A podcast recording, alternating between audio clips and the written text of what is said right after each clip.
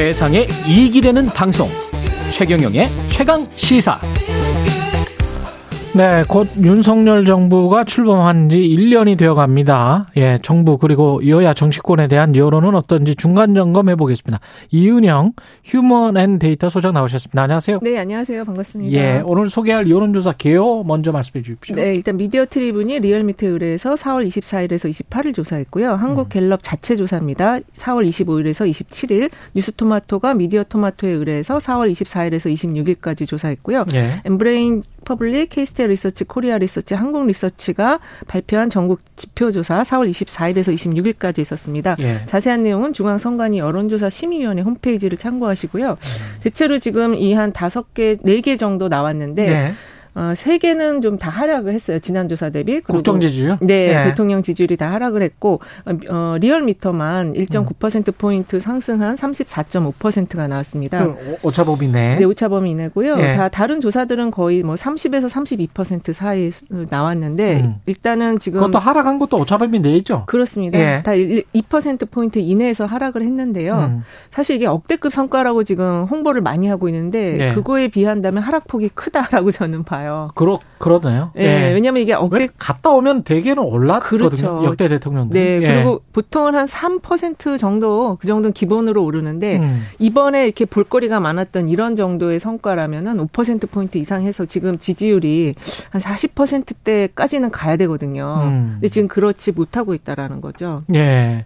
근데 그 어떤 결과 지금 네. 뭐 정부 여당은 계속 지금 홍보를 하고 있는데 네. 이번 주까지 기다려보면 국민들의 마음이 좀 바뀔까요? 어떻게 보십니까? 사실 이번 그 방미가요. 선반영된 측면이 많아요. 부정적 이슈가 미리 가기 전에 반영이 돼서 문화 공연이나 그다음에 그 도청 문제 이런 게 선반영이 돼가지고 로이터 인터뷰, 그렇습니다. 워싱턴 포스트 인터뷰, 네. 인터뷰가 먼저 있었죠. 네, 그런데 그런 것들이 네. 다 선반영이 됐고 마지막 지금 여론조사에서 반영 안 된 부분이 그 노래하신 거랑 영어 연설인데 네. 사실 그 노래하신 부분, 아메리칸 파이 노래하신 거와 관련해서는 보수층이 네. 자부심을 느낀다 이런 것도 있겠지만 네. 실질적으로는 보수층을 대변하기보다는 약간 소수의 기득권층의 어떤 대변하는 그런 약간의 뭐랄까 여흥 같은 네. 약간 우리들이 보기에 조금 불편한 듯.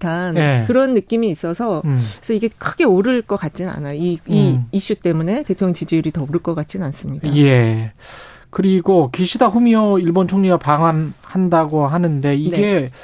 만약에 아까 유상범 의원은 굉장히 좀 기대를 하는 것 같더라고요. 네. 뭐 진정성 있는 사고나 이런 것들을 하면 이거 좀 영향이 있겠죠? 근데 이제 그렇게 기대를 좀 하고는 있는데, 예. 사실 지금 벌써 이제 이게 언론과 이 순방이나 뭐 해외 정상들이 오고 가는 문제는 언론과의 협력 작업이 굉장히 중요해요. 미리 이제 분위기를 잡아주는 역할, 그 다음에 성과를 잘 홍보를 하는 게 중요한데, 지금 이미 벌써 그 기시다 총리가 오는 거는 오염수 때문에 오염수 추진을 위해서 오는 거다라는 게 지금 나가고 있어서. 오염수? 예, 오염수 부분이 이제 그 논의가 됐다 안 됐다 좀 설왕설래 했잖아요. 그런데 그렇죠. 지금 네. 이렇게 빨리 오는 것도 이 부분을 이제 좀 추진하기 위해서라는 또 이야기들이 이제 막 돌아다니고 있어요. 그러니까 이런 부분을 선제적으로 좀 왜 이렇게 빨리 오는지에 대한 거를 좀 언론에서 잘 알릴 필요가 있죠. 예. 오염수와 사과와 뭐 이런 것들은 제대로만 처리를 하면은 지지율에 굉장히 큰 예. 영향을 줄 텐데. 그렇습니다. 예. 1주년이 되면은 여론조사 관련 여론조사가 지겠죠? 네, 이제 아마 다음 주에 1주년 기념 조사들이 방송사 중심으로 나오거든요. 분명히 할 겁니다. 예, 예. 분명히 합니다. 예. 어떤 부분에 주목할까요? 일단은 그 이제 인사에 대한 부분들을 사실 많이 다뤄요. 그리고 예. 이제 분야별 평가를 하는데 분야별 평가들이 이미 갤럽하고 미디어 토마토에서 나왔는데 좀 성적이 그렇게 좋지가 않습니다. 예. 그래서 아마 제가 볼 때는 포인트가 인사 부분, 개각 이런 걸로 좀 맞춰지지 않을까 싶고요. 특히 이번에 그 갤럽 자료를 보면은 가장 좀 잘 못하는 분야가 경제, 인사, 외교 이렇게 3개가 꼽혔어요. 경제, 인사, 외교. 그래서 이제 경제와 외교는 좀 많이 이제 안 좋다는 게 알려져 있으니까 예. 인사 그리고 이제 특히 이제 경제, 중국, 러시아의 문제와 관련한 경제 분야를 좀 많이 다뤄주지 않을까 생각이 듭니다. 예. 정부 여당의 고민이 깊을 것 같습니다. 네. 어떻게 반등을 할 수 있을까? 묘책 같은 게 있을까요? 여론조사 소장으로서. 제가 볼 때 어저께 기자단 오찬을 대통령이 하셨잖아요. 깜짝 등장을 하셔서 이제 속도와 방향. 1년 동안 내가 뭐 질책도 많이 받고 칭찬도 받았는데 속도와 방향을 고민해 보겠다. 저는 이 말 한마디만으로도 민심이나 여론에서 반응이 아, 이제 조금 뭔가 좀 분위기를 파악을 했나 이렇게 생각하실 것 같아요. 그래서 뭔가 내가 자화자찬하지 않겠다라고 했거든요. 그 말도 좋았고 네. 방향을 고민해보겠다는 말이 또 기대감을 갖게는 했어요. 그렇습니다. 그 말이 굉장히 중요한 말이에요. 그래서 속도가 아무리 그렇습니다. 그래도 방향이 중요하거든요. 맞아요. 그래서 그런 부분에 대해서 내가 조금 더 민심을 듣겠다라는 이야기를 하신다면 좀 나아지지 않을까. 정당 지지율은 어떻습니까? 정당 지지율은 지금 이 대체로 민주당이 앞서는 결과가 나왔고요. 사실 국민의힘이 앞섰었는데 지금 이제 역전이 된 상황이에요. 그래서 이게 도대체 지금 그 대통령과 그 여당의 지지율이 이미 커플링이 되어 있는데 순방 효과도 지금 당 지지율에는 그렇게 반영이 되지 않고 있어서 근데 그렇다고 또 민주당이 또 반사 이익을 아주 크게 보는 것도 지금 아닌 상황이에요. 그래서 조금 앞서는 거죠. 그렇죠. 그래서 지금 어쨌든 수치도. 결집된 분위기가 유지되어 간다 이렇게 정리할 수 있는데 이것도 다 오차범위 내인 것 같아요. 그렇죠. 그 차이가 그 결집도는 사실 민주당이 좀 더 좀 높더라고요. 아 결집도는 지지층의 결집도가 민주당이 더 높고 또 하나 중요한 게 그 영남 지역에서 대통령 지지율보다는 당 지지율이 높다는 게 이게 좀 사실 리스크 요인이긴 해요. 대통령보다 당 지지율, 국민의힘 지지율이 높다? 네, 그게 높아요. 왜냐하면 당 지지율보다 대통령 지지율이 더 높아서 견인을 해가야지 총선을 준비해갈 수가 있는데 지금 거꾸로 돼 있어서 이러면은 당에서 이제 거리두기를 합니다, 대통령과. 그렇죠. 총선이 다가올수록. 그렇죠. 그래서 이게 그러면 계속 이제 대통령은 더 힘이 빠지고. 그렇죠. 그래서 이게 이제 현재 위기 리스크 요인이다라고 할 수 있을 것 같고요. 민주당 같은 경우는 돈봉투 의혹이 있었는데도 불구하고 지지율에 타격을 별로 입지 않았던 거는 결국은 반사이익입니까? 반사이익도 있지만 저는 리스크 관리 측면에서 선제적인 초기 대응을 잘했다. 이렇게 좀 정리할 수 있고 그 역할은 송영기 전 대표가 상당히 잘했어요. 어제도 그 검찰에 먼저 나가서 자신의 이야기 항변을 많이 했잖아요. 그게 괜찮았고 그리고 이제 지금 민주당 같은 경우는 그 특별당규 반대 운동이 당원들 사이에서 이루어지고 있는데 요거는 이제 어떤 당 지지율을 좀 흐트러뜨리는 거라기보다는 현역들의 교체 지수가 이렇게 반영이 되고 있다. 라는 측면에서 당의 어떤 그 운영을 할 때 당원들이 이걸 좀 더 들어야 되겠다. 이건 오히려 지지도를 결집시킬 수 있는 이슈거든요. 그래서 민주당 현역들을 좀 바꿔보자. 그런 그 흐름이 이제 당내에서 있다. 반대 운동으로 지금 나타나고 있는데 이거는 지지율을 떨어뜨리기보다는 결집들도 높일 수 있는 사안이다. 이렇게 보고 있어요. 그렇군요. 이게 지금 또 다른 변수 같은 게 있을까요? 여야가? 지금 제가 볼 때 가장 중요한 변수는 녹취록 변수인데 녹취록? 특히 태영호 의원의 그 녹취록은 이게 지금 대통령실의 공천 개입으로까지 연계될 수가 있어서 요거 되게 리스크가 큰 요인이다라고 저는 보고 있습니다. 이거 대응을 좀 잘 하셔야 될 것 같아요. 여당 쪽에서.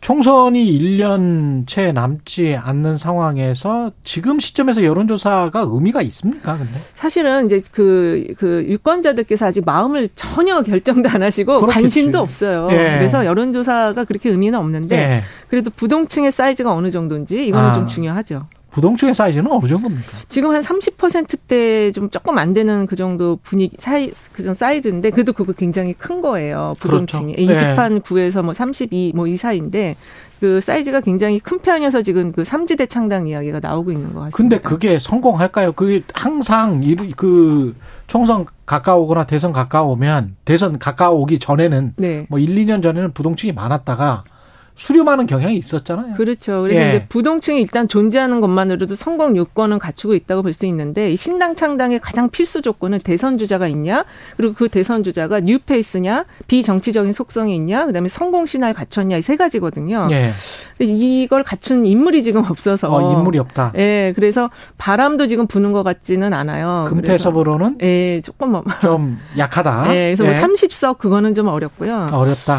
한 뭐 한 3-4석에서 한 5석에서 10석 사이. 저는 그 정도 예측합니다. 현실적으로는 만약에 만들어진다고 하더라도 그러면 큰 정당이 나오려면 어떤 공략이 필요합니까? 큰 정당으로 나오려면 아까도 말씀드린 것처럼 대선 주자를 보유를 해야 돼요. 대선 주자를 보유하는 수밖에 없다.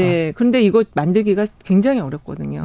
더군다나 아까 말씀드린 비정치적인 속성을 가진 사람이라고 한다면 지금 경제계에서 보통 많이 찾아요. 네. 근데 좀 눈에 띄는 사람이 없잖아요. 그럼 경제계에서도 정치가 이렇게 뭐 서로 간에 치고받고 뭐 사법 리스크 뭐 잘못하면 무조건 감옥 갈 것 같고 뭐 이런 상황에서 어떤 경제인이나 어떤 기업인이 나 정치하겠어, 이 나라를 바꿔보겠어, 이런 나서기가 쉽지 않을 것 같은데 다 털릴 것 같아가지고. 네, 3D 업종이에요 정치. 네. 네, 아주 이미지가 안 좋아서 그렇죠. 들어올 사람이 없다고 저는 그렇기 때문에 이게 성공하기가 어렵다는 거죠. 쉽지 않을 것이다 3D대가. 네, 네. 결국 그러면 또 여야의 싸움이 될 가능성이 높죠. 지금까지는 네. 높은 상황. 네, 다만 이제 신당과 관련해서 민주당보다는 국민의힘에서 이탈층이 많고요. 네. 이 30대가 이탈층이 많더라고요. 이 30대는 지금 그 생활 이슈, 전세 사기나 주가 조작 이런 부분에 굉장히 민감한 층이기 때문에 여야가 이 부분에 대해서 신경을 많이 써야 된다. 알겠습니다. 네. 여기까지 듣겠습니다. 휴먼 앤 데이터의 이은영 소장이었습니다. 고맙습니다. 네, 감사합니다. 5월 3일 수요일 KBS 1라디오 최경영의 최강시사였습니다. 내일 아침 7시 20분에 다시 돌아오겠습니다. 고맙습니다.